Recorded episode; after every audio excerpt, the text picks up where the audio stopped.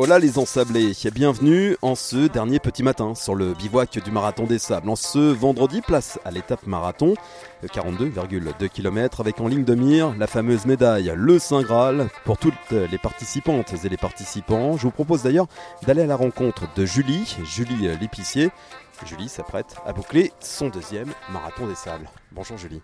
Salut Alors dis-moi un petit peu comment s'est passé jusqu'à maintenant pour toi ce deuxième MDS ça s'est passé difficilement, mais sûrement, avec des conditions vraiment extrêmes par rapport à l'année dernière. Et il euh, bah, faut savoir qu'on est venu en équipe cette année et que malheureusement on a rencontré quelques péripéties qui font qu'on n'est plus que 3 sur 4. On a perdu euh, Nico en route. Et, euh, et lui c'était le team leader? C'était euh, le team leader. Il faut savoir c'est l'ambassadeur, un, des ambassadeurs MDS. Euh, c'est Nico quoi. Il a sa marque euh, Marathon des Sables qui le suivra toujours et, et voilà, c'est Nico. Où t'es épuiser la force pour continuer?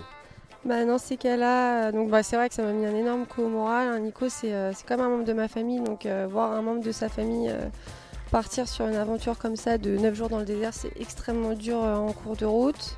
Après, on se rattache euh, à tous ceux qui nous suivent, ce pourquoi on est venu aussi, et du coup, on continue à avancer euh, coûte que coûte. Comment euh, tu abordes là 42,2 km, tout le monde dit que c'est une formalité, mais enfin il faut quand même les faire ces 42 bornes. Alors il faut quand même les faire, il faut savoir qu'il y a des personnes qui se préparent un an pour courir un marathon et que nous, après avoir fait une longue de 90 bornes, on réenquille un marathon. Donc c'est pas évident, surtout qu'on a pour beaucoup quelques blessures au pied, donc euh, ça va se faire, mais doucement, mais sûrement. Euh, tu la vois déjà en ligne de mire, cette médaille? Je la vois et on va s'y accrocher pour pouvoir euh, bien la voir autour de cou dans quelques heures, effectivement. tu es enseignante. comment ça se passe? Tes élèves te suivent actuellement? Voilà, raconte-nous un petit peu ta relation avec tes élèves sur, ce, sur cette épreuve. Alors, je suis enseignante. Effectivement, j'ai eu la chance de faire une correspondance entre mes élèves et euh, les enfants du centre sportif, ce pourquoi on représente euh, la solidarité marathon des sables. Donc c'est vraiment super. Il y a eu des échanges de lettres, donc c'est vraiment une belle ouverture. Et euh, du coup, c'est une finalité pour eux aussi, donc j'ai pensé à eux. Hein. Effectivement, quand on veut abandonner, on pense vraiment à tout ce qui nous rattache à l'épreuve. Et j'ai beaucoup pensé à eux. J'ai eu des messages de soutien aussi de leur part, donc c'était vraiment super. Au retour, tu vas leur raconter ton aventure. Ils te posent des questions quand tu reviens?